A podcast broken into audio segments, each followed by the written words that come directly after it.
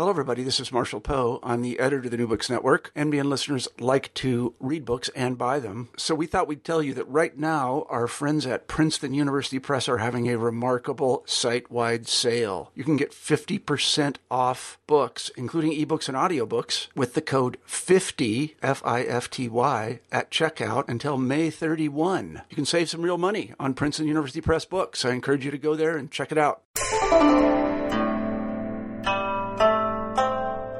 Hi, I'm Carla Nappi, and this is New Books in East Asian Studies. Welcome and thank you very much for joining us today. I recently had the good fortune of being able to sit down here at the University of British Columbia and talk with one of my colleagues, Joshua Mostow, about his really gorgeous new book, Courtly Visions, the Ise stories and the politics of cultural appropriation. This came out with Brill in 2014. Now, it is gorgeous, and I'll just say that right at the beginning. This is a book that you're going to want to have around so that you can open it up and page through some of the really beautiful images from illustrated scrolls and also from later paintings and later appropriations of the imagery of the tales of Ise, the Ise stories, Ise Monogatari. It's also, though, a really fascinating book in terms of its modeling of how we might read images as texts. How do we go about attending to illustrations, visual material, and really working through it to try to piece out from the ways that parts of the image relate to each other to the ways that the stylistic decisions of the image um, or the ways that the image were, was used by readers, by other um, consumers of the image through time can tell us something about how to fit the image within a larger environment of arguments both about images and about the Ise stories in particular. So it's a really great model for how to read images, is what I'm saying. It's also a really important intervention into larger debates about this really, really important um, text in the history of Japanese literature. So what the book does is it looks at, um, among other things, or it kind of focuses on the three works that constitute the oldest Ise pictures. All of these works are from the 13th century, and all of them are in the form of illustrated scrolls, but they're written in really different styles. So the book asks, well, you know, why, how do we read these images? Why are they so different? And what can those differences tell us about how these stories, these Ise stories, were appropriated, right? Were repositioned to function in very different contexts and play very different roles in those contexts. So it's about, as the subtitle indicates, cultural appropriation and what it can look like to try to understand cultural appropriation as much as it's about these Ise stories and the beautiful images um, that we have as an archive of different ways of reading and illustrating these stories. So I'll leave it there um, so that you can get right to the interview. And I'll just say that it's really, again, it's a gorgeous book. It was such a pleasure to talk with Joshua about it. Um, it's really a pleasure for me to have colleagues like this to work with at the University of British Columbia. Um, and I hope you enjoy it as much as I did. Thanks very much for listening. I'm here today to talk with Joshua Mostow about his new book, Courtly Visions The Ise Stories and the Politics of Cultural Appropriation. Welcome to New Books in East Asian Studies on this beautiful day in Vancouver, beautiful. Joshua. Absolutely. Thank you for inviting me. Thanks so much for being here. So, the book that we're talking about um, is about the Ise stories, and I'll sort of contextualize us a little bit. In pre modern Japan, as you say in the beginning of the book, Ise Monogatari, also known as the Ise stories or tales of Ise, was considered to be one of the three most important works of literature in the Japanese language. And the book we're here to talk about looks at the appropriation of these stories from the 12th through the 17th centuries and beyond. It focuses especially on images of and in and with the text. So, Joshua, could you start us off by saying a little bit about what brought you to this project? How um, should we understand this in the larger context of your research? Um, Yes, thank you. Uh, I'm interested in looking at not just classical Japanese literary texts, but how those literary texts have been understood over time. So uh, I think the old kind of what we call philological approach to almost any foreign text was to try to translate it uh, as the author or the original audience understood it. And once you'd done that, you'd finished your job. You knew what the text said and, and you were happy. But a text such as the Ise, which has been around since the ninth century, has gone through profound change in the way it's been read and understood over the centuries. And that seems to me at least as interesting as whatever the original audience might have been doing with the text. And one of the ways of understanding how the reading and interpretation of the text changes over time is through its pictorializations, its illustrations. Um, there are uh, aspects of a verbal text that can be left uh, unspecified or unclear. The Japanese language, for instance, doesn't really have a distinction between singular and plural in nouns. But if you're going to paint a picture of that, you're going to have to decide whether there's one, two, three, or, or more people. So, uh, seeing how this originally courtly literary romance uh, was uh, appropriated, received, interpreted by changing populations over the course of Japanese history is um, what I'm interested. In. I did this originally with a collection of poems, uh, the Hyakunin Isshu, the 100 poets, one poem each, a book called Pictures of the Heart. Um, and this is moving into a text that is both uh, poetic and prosaic, right? It's the the 125 short episodes that typically have some uh, story set up and then an exchange of poems, typically of a romantic nature. And I should say, um, right at the outset, you mentioned the importance of images um, and sort of visualizations to the analysis. The book is also gorgeous. Mm. I mean, it's there. The it's so striking. Well, thank how you. many images there are, how many color images. And, 171, but who's counting? Right. Yes, no, it was. Uh, it's the, the series is the Japanese visual culture series, and uh, it does give authors the opportunity to have seemingly unlimited illustrations in color. And when you start the project, you're very happy about that.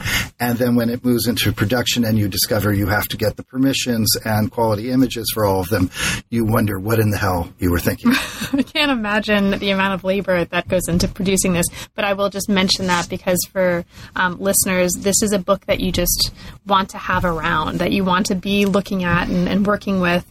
Um, but the images aren't just illustrations. So a lot of the analysis um, is about reading the images as texts. That's right. As much, and that's it seems like a really important part of what's happening here of the analysis in a really important way that the images are working, not as mere illustrations here. Right, and I think it's uh, pretty much central to what I'm trying to do. It's although it's uh, got a lot of pictures, uh, it is somewhere between art history and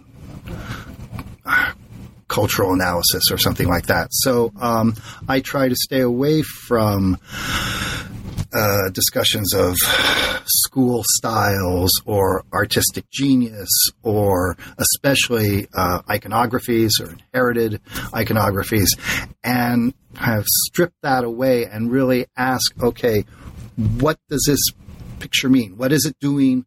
Who is it doing it for? And what does that mean about how they're using this text?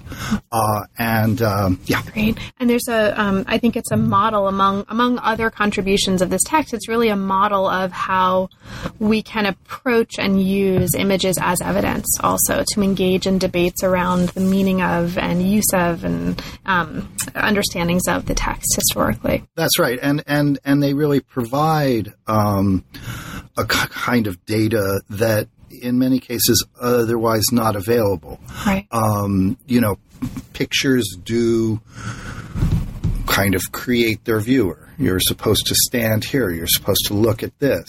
And um, while the the Ise Monogatari has a very long and very rich commentary history, um, that of course remains with the elite. Uh, and that doesn't say how less elite populations are reading or understanding. And uh, actually, at either end of the historical spectrum, for the uh, aristocratic audiences closer to its point of inception, there's no commentary. So if we want to try to imagine how it was being read, pictures are, are very important. At the other end, uh, once you get into the early modern period, um, there are uh, lots of levels of appropriation that, that don't have a corresponding uh, verbal commentary. Right. So, to actually start to understand some of these transformations and appropriations, let's start at the beginning. Okay. Um, so, for listeners who don't know anything about this story, can you talk a little bit about the context of the origin of the text so that we can understand the, the appropriations and the transformations sure. that sure. happen? So, um, current scholarly consensus is that the Issei stories, uh, what was would have been a much smaller text, uh, came into being around an individual call, called uh, Ariwara no Narihira. We'll just call him Narihira, uh, who was uh, actually the grandson of an emperor and por- part of a political literary salon based around uh, a uh, son of the emperor. Uh, Japan, at this period of time and through most of its history, did not practice primogeniture. So that meant that any in, son of, a, of an emperor could potentially be chosen as crown prince. And uh, families and interest groups tended to center around the individual candidates. And, uh, you know, I guess some, some of those groups were more interested in football and some were more interested in poetry. The one Narihira was involved in was very literary. Uh, and so a small collection of stories uh, and poems uh, seems to have come out of that that salon.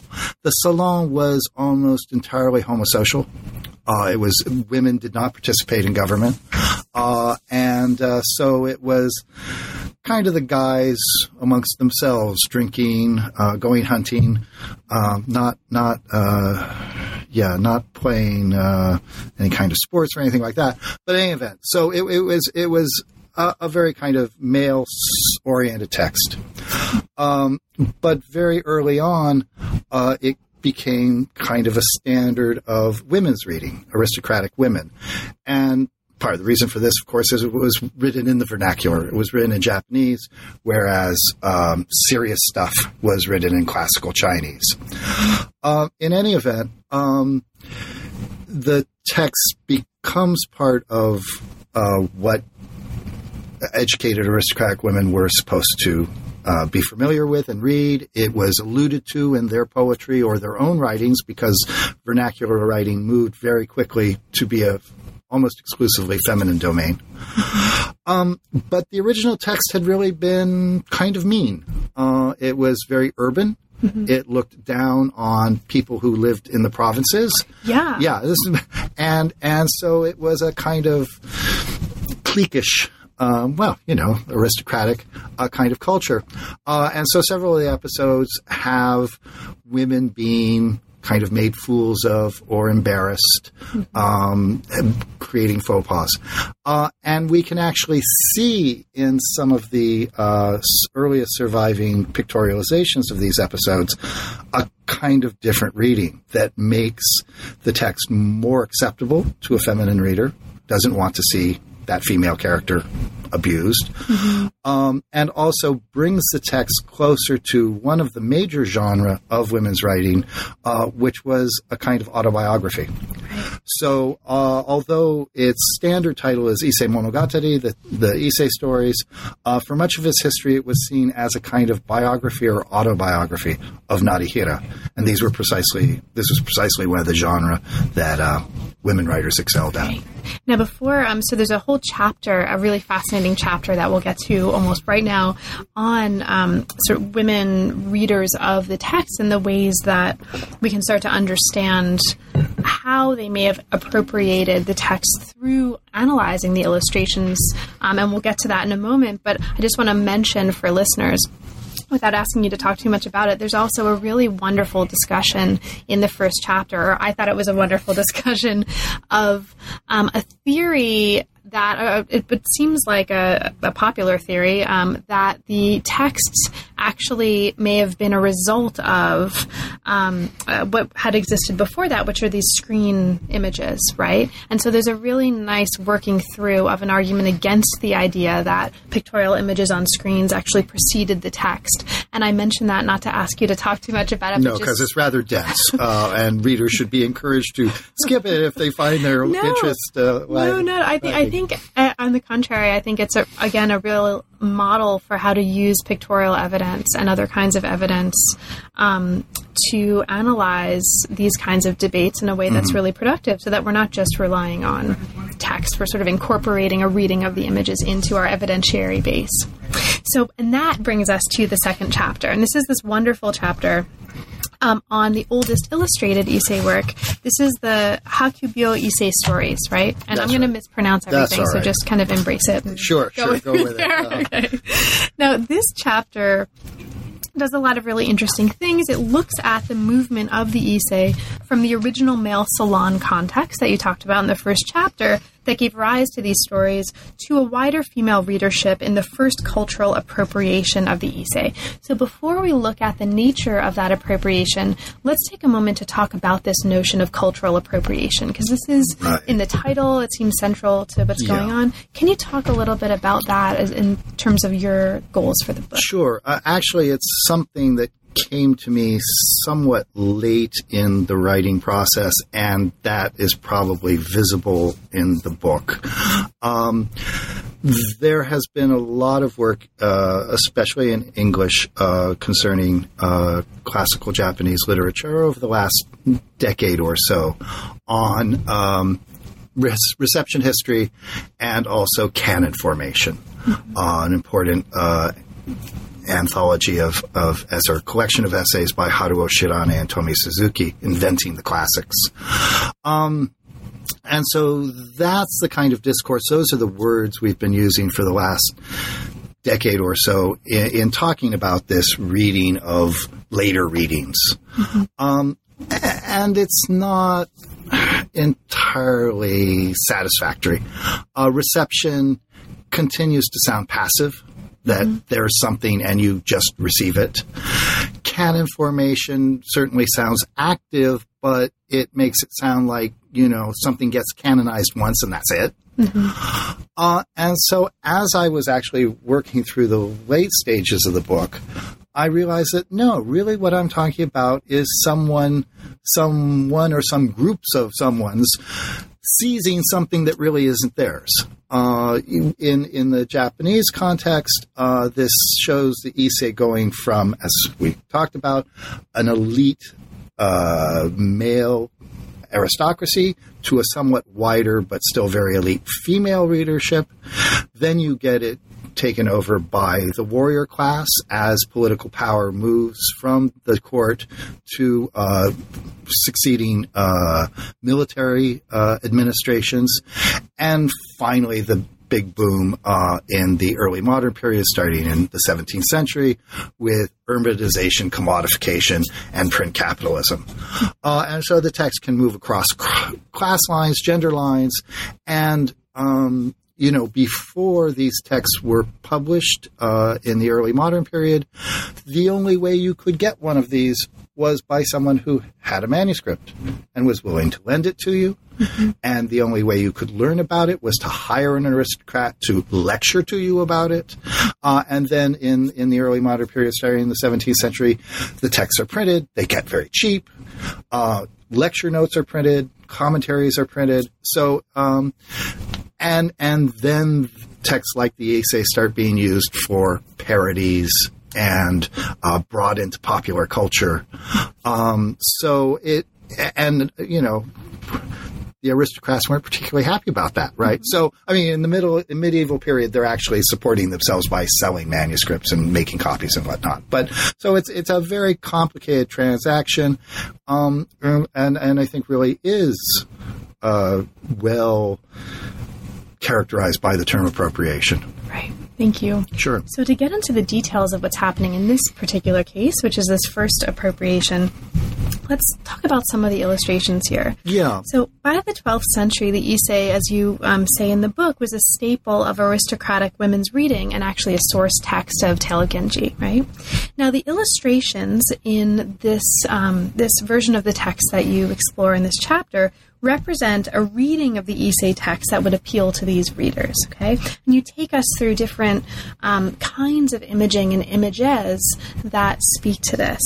Now, to start us off, maybe give us an example. Can you talk a little bit about what do we see um, in this reading of the Ise that illustrates the concerns of aristocratic women? Sort of, how Yeah. do we read this? And you talk about it in this chapter specifically um, in the context of what you call a feminine regard Yeah. and a kind of proactive female gaze. So, can you talk about um, these issues in the context of how you're reading these particular images? Yeah, the feminine regard or regard is is something I I published earlier, uh, and I try to bring it in here. I fear I didn't probably explain it uh, as well as I might have, um, but it's a kind of complex of things that include. Uh, Masculine specularity, that is, women being able to look at men um, you know, the whole dynamics of the gaze.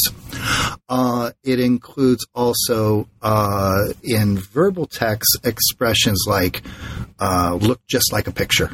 Uh, and that is often used uh, again for women looking at men and saying, "Oh, he looked just like a picture of a of a hero in a in a in a romantic tale."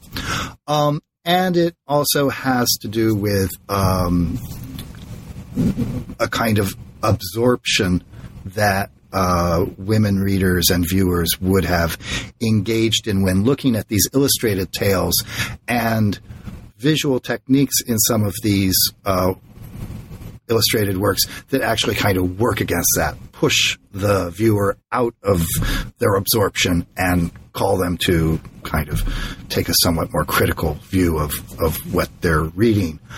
Um, in in this case, uh, the, uh, it should be said that um, drawing, uh, ink drawing, was a polite accomplishment. Um, so when when someone when uh, one of your female friends lent you one of these tales, the first thing you probably did was start copying it. And if it had illustrations, which they mostly did, you copied those too. And you might even add some illustrations of your own. I mean, ideas about authorship and whatnot were, were pretty loose. Um, so this earliest black and white version, and it exists only in fragments, seems to be a an amateur copy of what might have been a professional polychrome original. Um, the starting point for discussion of uh, all these illustrations is that there are three illustrated versions of the Ise that the standard explanation is all date from the 13th century. And this is really remarkable because, in terms of pictorial style, they are radically different. They have almost nothing to do with each other, even though they're talking about the same little episode.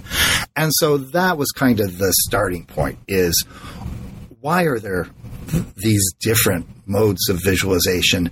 And in each instance, who would they be for?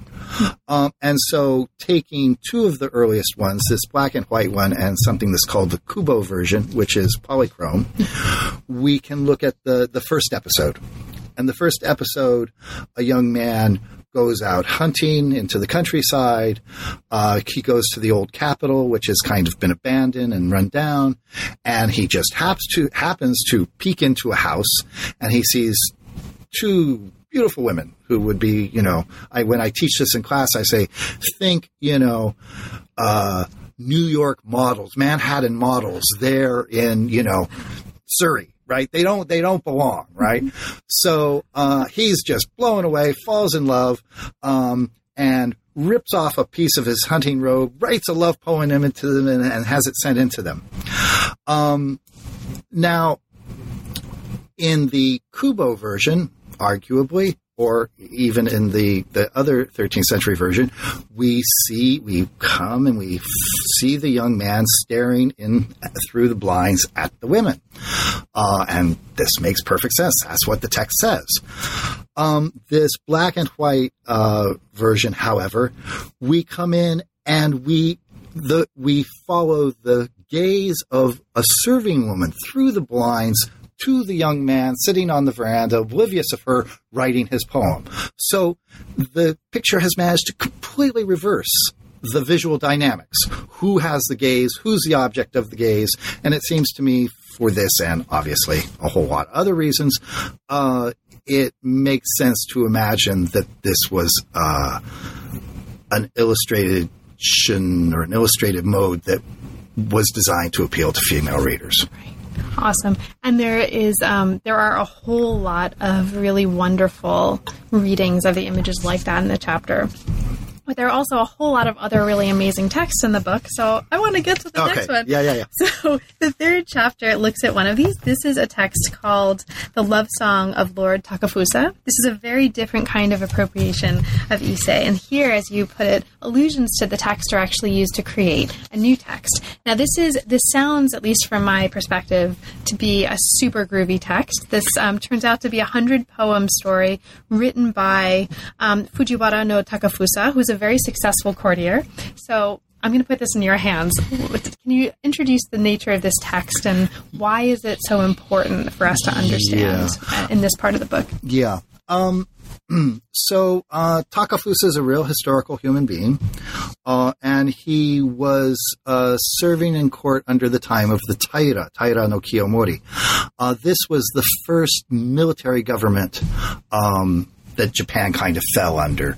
Uh, the imperial family had split into uh, competing uh, groups, and they kept calling the warriors in to kind of settle things. And at one point, one of the warrior groups, tired Taira, said, "You know, we're tired of coming in, then going back out to. This. We're just going to stay." Uh, and so they pretty much took over the court. Um, and uh, Takafusa was one of the courtiers, uh, and he was uh, involved with uh, a lady in waiting, Lady Kogo, uh, who was suddenly kind of reassigned to the reigning emperor Takakura. Um, and it's very confusing. I'm afraid that they, they got the guy named Takafusa, and then we have Emperor Takakura. And if you're not used to it, it gets kind of confusing. But in any event, so um, the the main, the kind of the big work from this period of time is called the Tale of the Heike, the Heike Monogatari, and uh, it tells us that you know after uh, Lady Kogo was put into the service of Emperor Takakura, uh, she cut off all contact with Takafusa, uh, and that was it. Um, Takafusa, as you said, has uh, a collection of 100 poems and Japanese poems are very short. They're 31 syllables in five lines, and usually they are not used narratively. So this is very unusual to have a, a hundred poem narrative. Um, and it's basically just a long complaint about how he misses Lady Kogo. Um, but through it is quite clear that they were still seeing each other, even while she was in service to the emperor. Um, part of what makes this text interesting is it's, it represents a male appropriation of the vernacular and of the autobiographical. Um, and, um, but he, and, and the way he tells this story is, uh, kind of like uh, the text called Becoming a Heroine. He has read the Ise, he has internalized it. The Ise has in it, as a, a big element, but by no means the only one, a love triangle between an emperor, Narihira, and a future empress. Uh, and so he uses that as the model to tell his own tragic triangular love affair.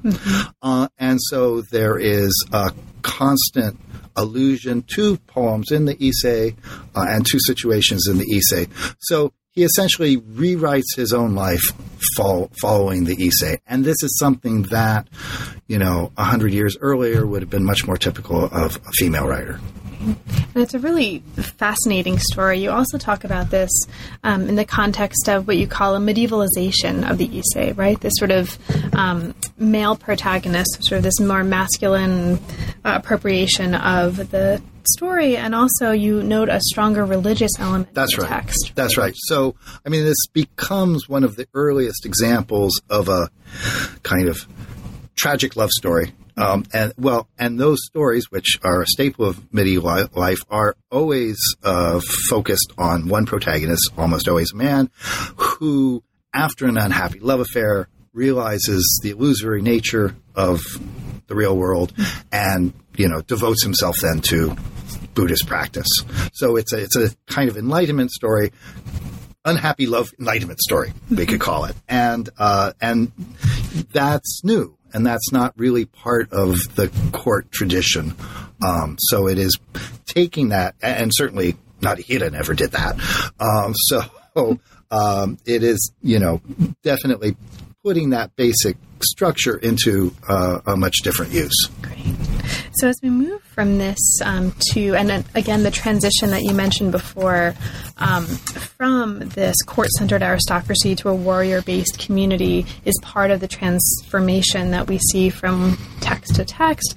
But we also now move from this text um, to the next chapter, which is a very different context and also a super fascinating context about a really gorgeous text and a really puzzling kind of text. Yeah. So this is a chapter on the Kubo version of the stories.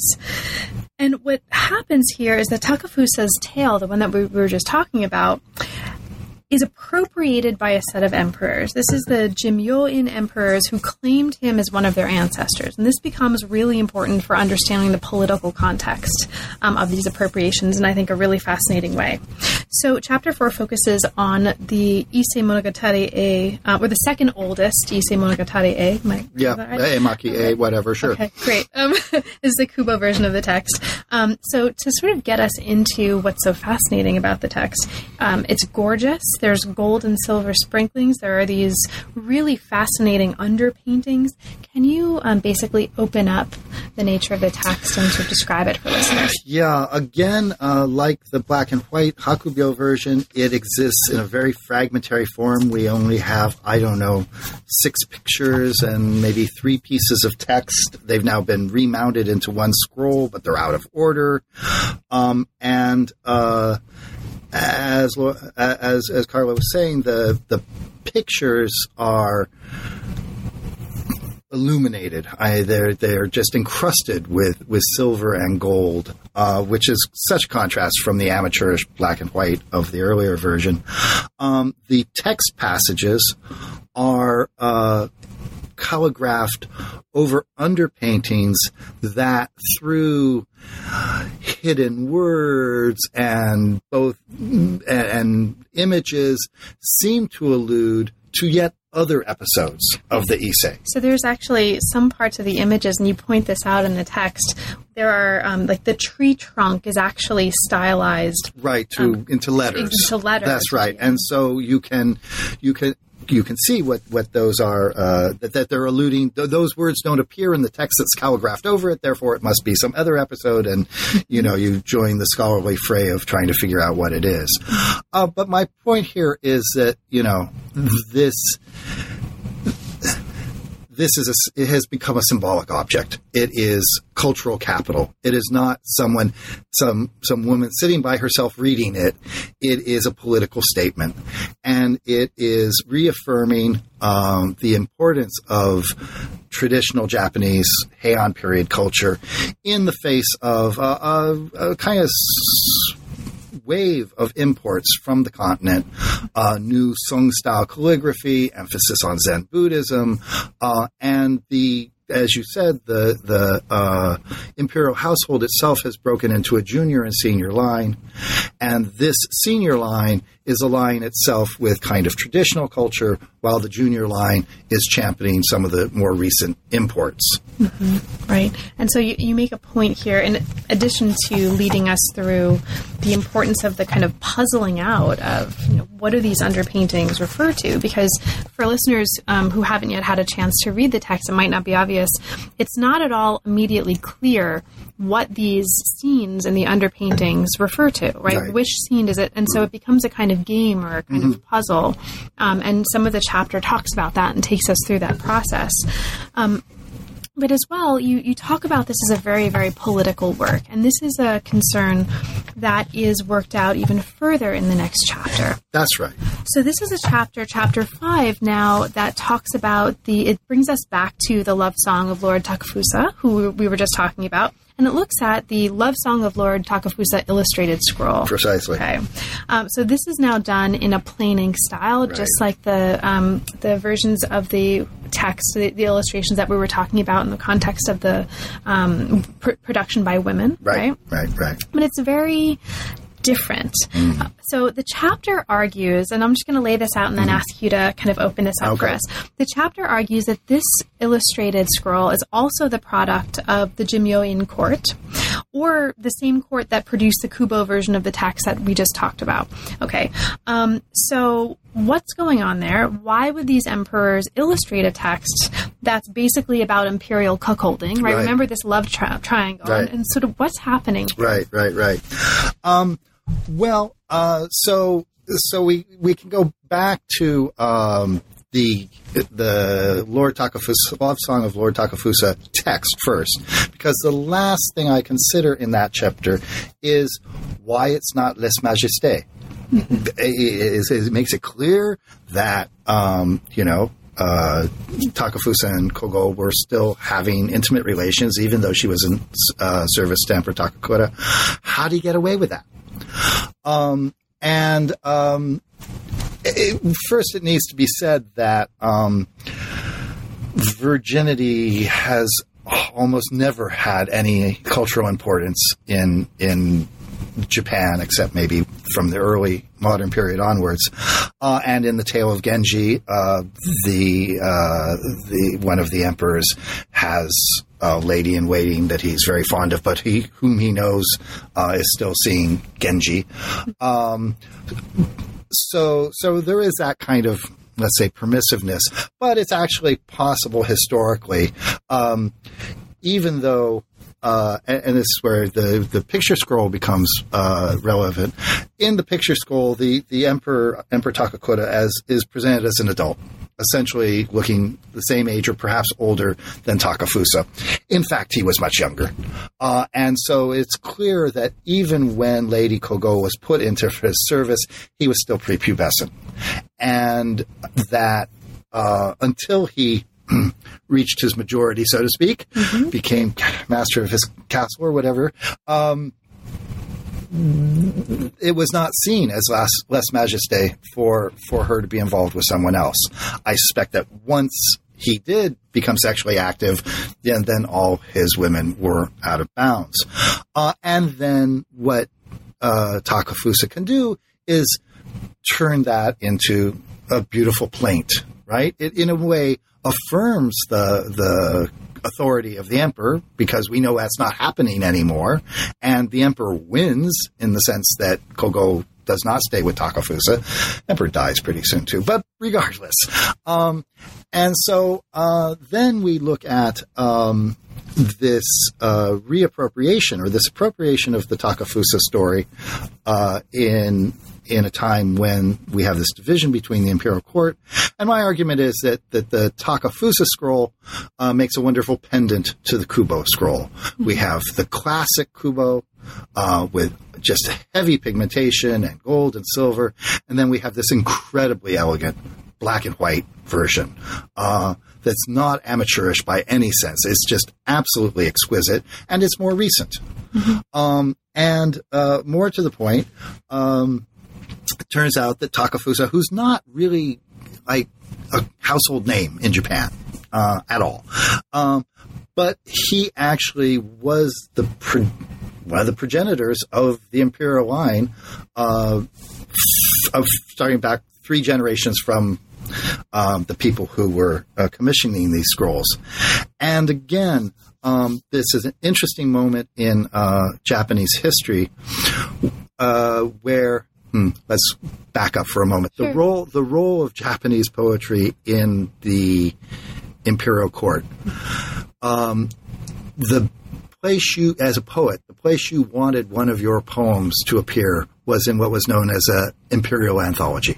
The emperor would say, "Okay, let's gather a group of people together and say, I want, you know, an anthology of a thousand poems of the best poems of ancient times and modern times um, that haven't appeared in any of the previous imperial anthologies, and there were ultimately twenty-one of them."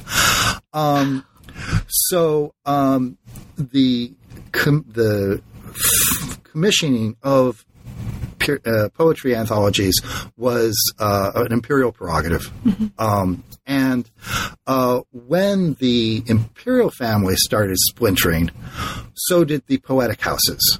Uh, poetry was largely hered- a hereditary right, and so um, each the the two uh, G, junior and senior imperial lines had kind of schools of poetry associated with them that had their own stylistic ideas. I mean, to us, they might not look all that different, but they were vitally important to them, right? and uh, in this time, um, uh, in fact, uh, the senior uh, imperial line was intimately connected with the Kyogoku school of poets. And as a matter of fact, um, an interesting thing that changes over time is to what extent the emperors themselves are poets.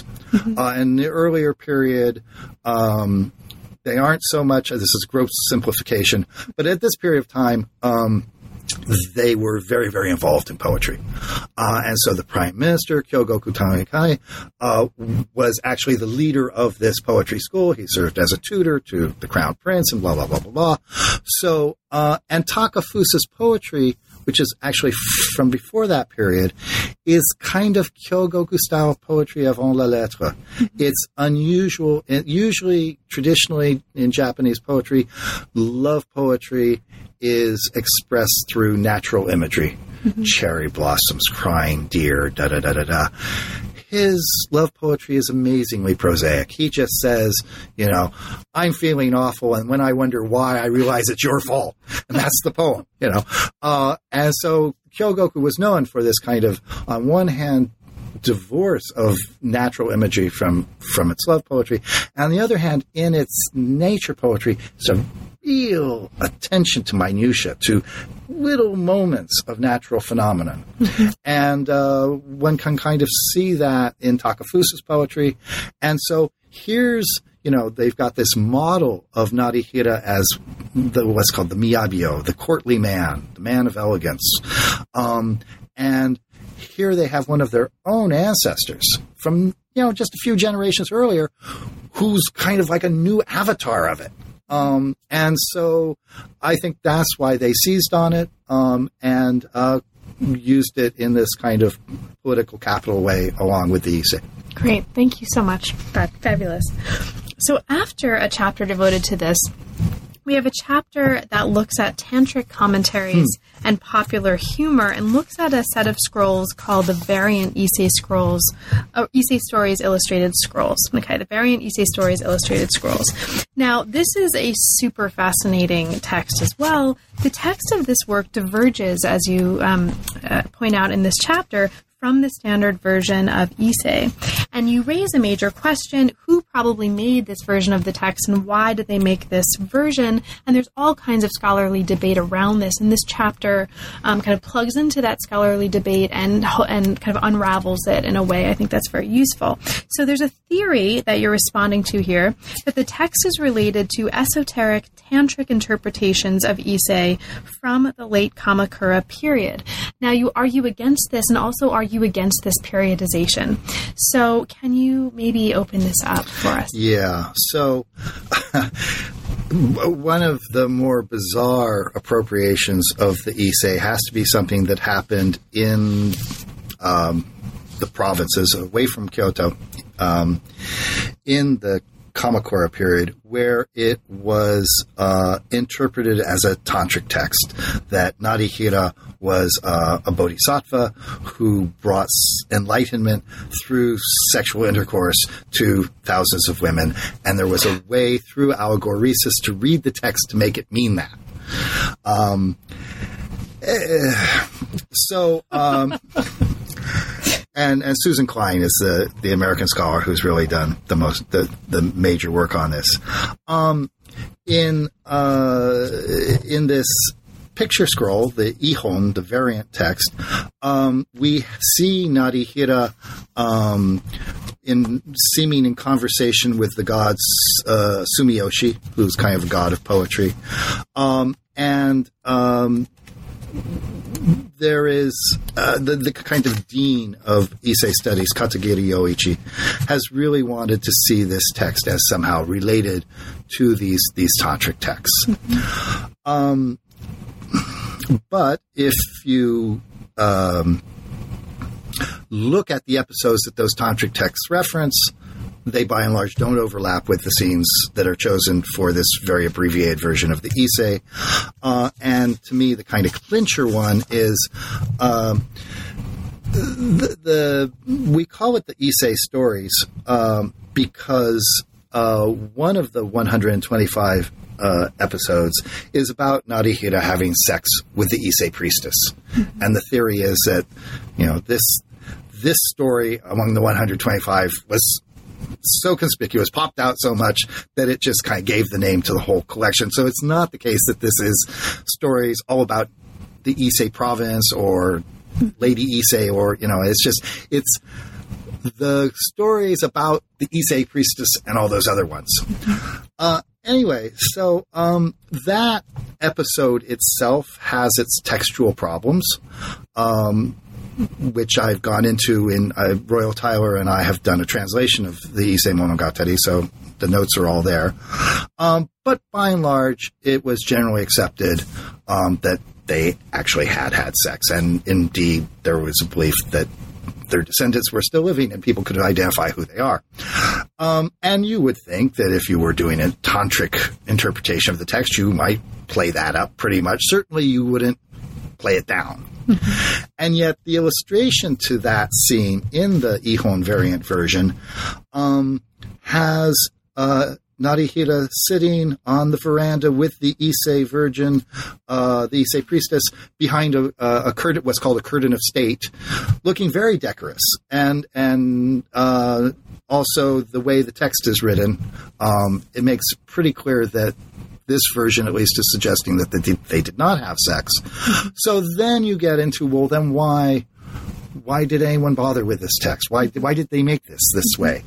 Uh, and um, a number of scholars have pointed out that uh, in the early Muromachi period, so let's say the early 1300s, um, these formerly esoteric commentaries that would get passed on through rituals, kind of like, you know, um, were actually starting to circulate publicly. Mm-hmm. And where this is most obvious and kind of what kicked off the whole reception studies of, of Ise uh, in the early 60s, I guess, um, is in Noh place. There are a number of Noh plays that are based on Ise Monogatari, um, and some of them reference the esoteric commentaries explicitly. And Noh players were, and Noh playwrights, were the dregs of society. So if these formerly aristocratic, esoteric commentaries are getting even down to them, then they must not be very esoteric anymore. and in fact, um, they seem to have been viewed rather humorously. And so I argue that actually there's a lot of humor in this illustrated version, which no one really has argued for before, and we'll see whether I am able to convince anyone right. of that. So the chapter also, just to mention um, for listeners so that they know it's there, it ends by looking at a fictional fan matching contest from the Muromachi period, and there's actually a translation of that work as an appendix in this volume. Right, so. done by Keller Kimbrough, and there's also, we should say, a complete translation of the the uh, Takafusa scroll has um, a kind of what's called a choka, a long poem um, that actually replaced about the last 30 poems of the 100 poem sequence. and that's written out in its entirety, and I translated that in one of the appendices. So if you're interested in that scroll, you now actually have the text to go with it. It also means, uh, or it also makes the volume, among other things, really useful for teaching as well. Um, anytime we can have sources like this available mm. is a good thing.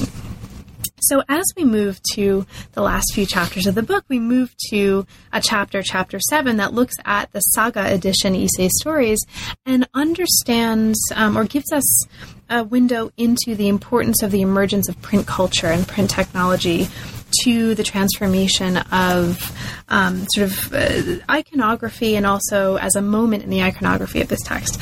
So, this chapter shows, among other things, that the iconography in this particular text, the Saga edition Ise stories, does not, as previous scholars have argued, reflect some standardized iconography of the Ise, but instead represents the invention of a standardized iconography that was probably produced by a member of a particular school, the Kano school, that was diffused thanks to this print technology. Okay, so can you um, just kind of briefly tell us a little bit about um, so why is it important for us to understand this in the larger context of the scholarship around this text? Why is this crucial as part of your argument?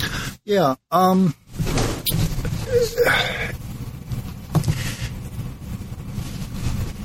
many art historians uh, Japanese art historians have wanted to believe. Well, okay, let's put it this way: um, there are, as you said, schools of Japanese art, and uh, the two biggest ones, although they're kind of asymmetrical in terms of size, are the Kano school and the Tosa school. Mm-hmm. And the Kano um, are, were patronized, were kind of the official painters for successive military governments. And they used a kind of Chinese derived style.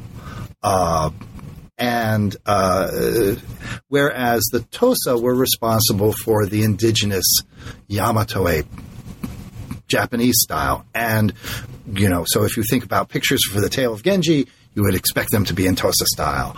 And uh, as I say in the introduction, there's evidence for some sort of uh, solidification of iconography for the tale of Genji very, very early. Um, and being that the Ise is such an important text, it really is just kind of mind boggling if the Tosa school did not have a set iconography. Mm-hmm. I admit the mind bogglingness of it. I am not, however, responsible for explaining why they don't or didn't. I'm just trying to establish that, in fact, they did not. Uh, and so the Sagabon, uh, the Saga edition, is a printed edition. It is, in fact, the the first printed, illustrated, vernacular literary piece in Japanese history. Okay, so mm. it, it, has been printed and it's been illustrated, and it's the first one. Uh, they were using a really awkward uh, printing process. Uh, it, it's actually movable print, mm-hmm. Uh, but made out of wood. And, you know, given how thin the calligraphic line is and that you're not using a press, you're burnishing it, kind of a disaster. In any event, it was it was a it was a luxury good. It was done um, by a group of artists in Kyoto, uh, as much I think as a curiosity as anything else. The papers are different colors. Um, you know, it's it's lovely, but it's it's a little eccentric. Um, but it does have, I forgot in forty eight illustrations, um, and um, previous scholars have very much wanted to see, wanted to imagine or to prove that those must have been uh, based on Tosa school iconography. And I'm not alone. I, based on some other Japanese scholars' work, show that, you know, one can find something that looks like differing iconographic lineages as represented by a text that is in the British Library mm-hmm. and one is in the Chester Beatty in Ireland, in Dublin. Uh, and you can actually see the saga artist picking and choosing and combining them along with, you know, some other sources. So what's important is that this standardization of the Ise iconography was not some gradual process, but was actually enabled by print technology. Uh, and that and, and, so is kind of inherently early modern. Um, and and that seems to me uh, an important take home message, especially that then because you have this booming print culture, now having an established iconography, you can do lots of things with it. You can do parodies of it. You can you know use it in theatrical performances. The the, the, the sky's the limit. You can use it for brothel advertisements. Um, so it it is the moment of commodification and it's I think important to see that in its historical moment. Now, in contrast, so the next chapter, which is the final body chapter Right. before the epilogue, kind of um, is in dialogue with what's happening in this chapter. This chapter is looking at the iconography of the variant Ise stories illustrated, or it's looking at um, another text, right? Uh-huh. So the iconography of this variant Ise scroll, Ise stories illustrated scrolls from chapter six Yeah. is appropriated in Right. the early 17th century um, by Tawaya, uh, Tawaraya Sotatsu. That's right. And his atelier. And they're using the imagery from that text that we talked about in chapter six um, as a kind of visual secret transmission. Yeah. Um, and you're you're sort of arguing here that they are creating an iconography based on rare editions of scrolls owned by high status individuals, which is actually creating a kind of niche market in the face of the sort of commodification that's coming out of the explosion of the print culture that we just talked about in the previous chapter. Precisely. I can't tell you how encouraged I am that you got that. It's that. totally clear. It's Okay, totally clear. good, good. Excellent. So what's um just to kind of give us a little taste of what's happening here because I can't see a reference to secret transmission and not ask about it. Uh-huh, uh-huh. Secret transmission. Well, um, yeah, he did. Um, so, um, eh, the people who created the Saga edition, um, as I said, they were a, a group. Uh, they were uh, financed by someone named Suminokura Soan. Uh, their calligraphic style was based on that of Koetsu, who was Soan's calligraphy teacher. Um, and Sotatsu uh, was involved in a lot of Sagabon editions, especially uh, of Noh plays. And yet, it's clear that the Saga edition illustrations are not by him. Why not? And then it turns out that he's creating this completely different iconography uh, about, oh, maybe a decade after the Sagabon. Why is he doing that? Um, so Tatsu is kind of a mystery artist. Uh, not a lot is known about him. Um, and when um, research got really serious into him after the war, Professor Yamane, um, people started discovering that he's kind of a pastiche artist. That especially for figural stuff, uh, he he does. The main work I talk about is was called their album leaves, uh, but I also discuss his large screen paintings. I also did scrolls, and as I said, he did stuff for printed works. Um, in any event, in almost every case, if you have a figure in one of his paintings, it has been lifted from some earlier illustrated scroll.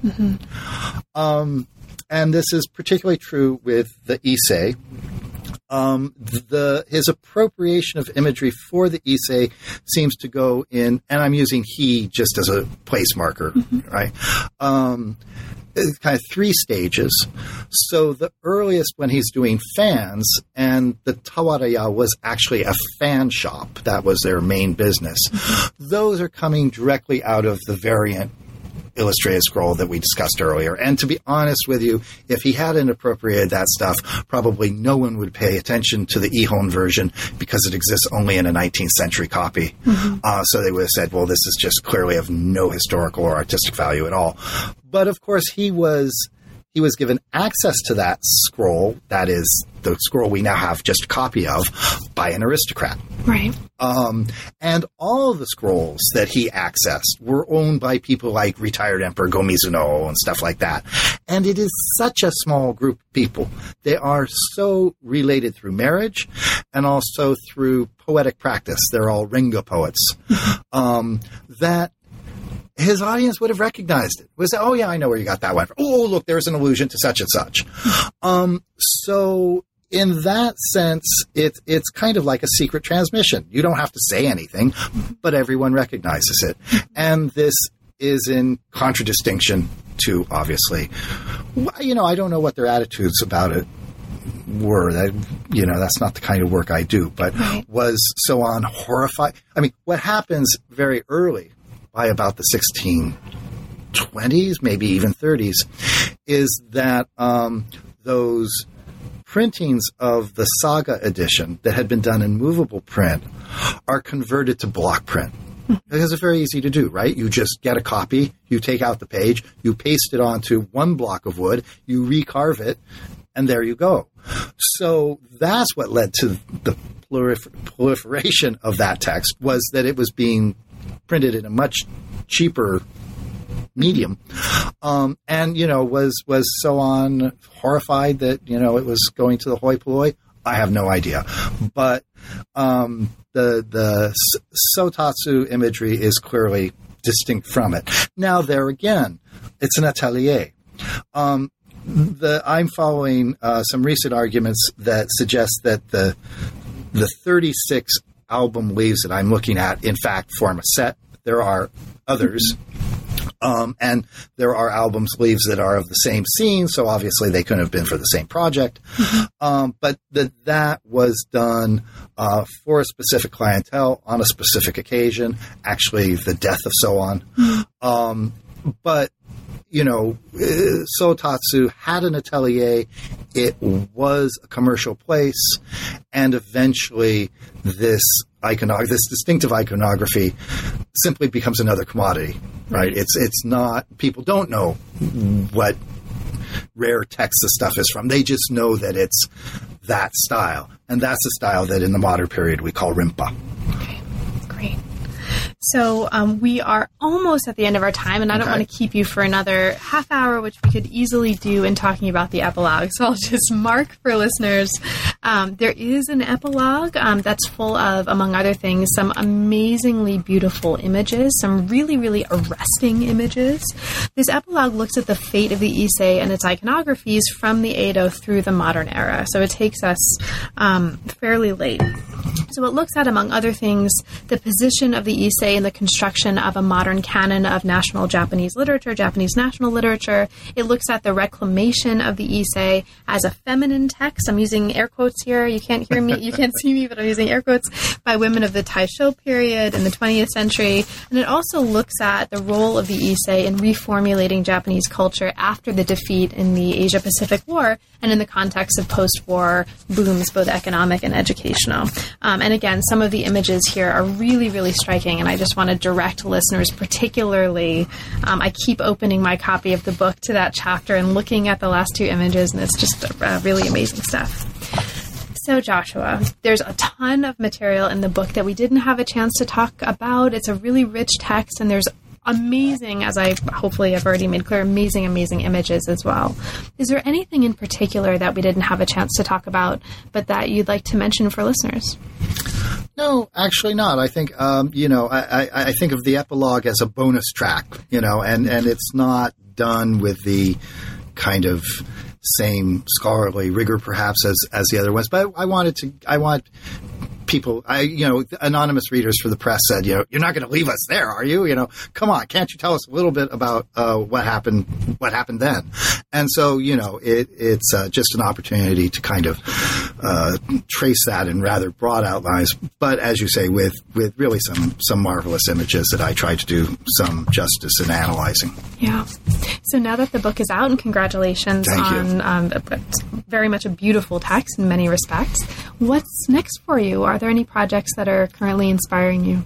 Uh, well, I'm I'm continuing with this idea that I'm now calling uh, popular literary literacy. Okay, so there's been a fair amount of work uh, over the last few years uh, in Japanese studies about popular literacy. You know, what what could peasants read and what couldn't they? What could shop girls read? This is, you know, especially in in the early modern period.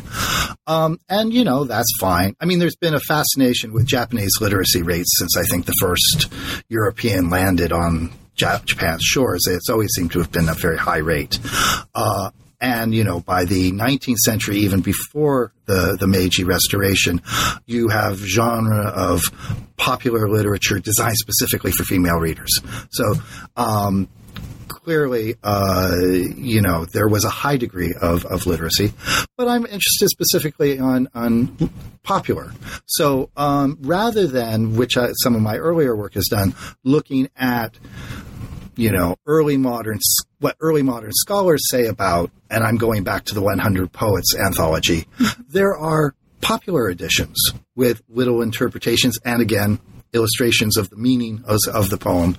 Uh, and so I'm going back to that, back to the 100 Poets and uh, now looking at, um, in a variety of genre, um, popular retellings and humorous parodies and stuff like that, how well um, these poems were known and how they were known. Um, and that's actually involved with a, a, digitization project we're doing here at the library of a collection of these these books uh, that um, from the uh, wonderful sponsorship of the Toshiba Foundation, which will be eventually online, digitized and online, like uh, the Tokugawa map collection is. Awesome. Well, best of luck with that project. Thank and thank you so much. It's really been a pleasure and congratulations. Well, thank you so much for inviting me. You have been listening to New Books in East Asian Studies. Thanks very much for joining us, and we will see you next time.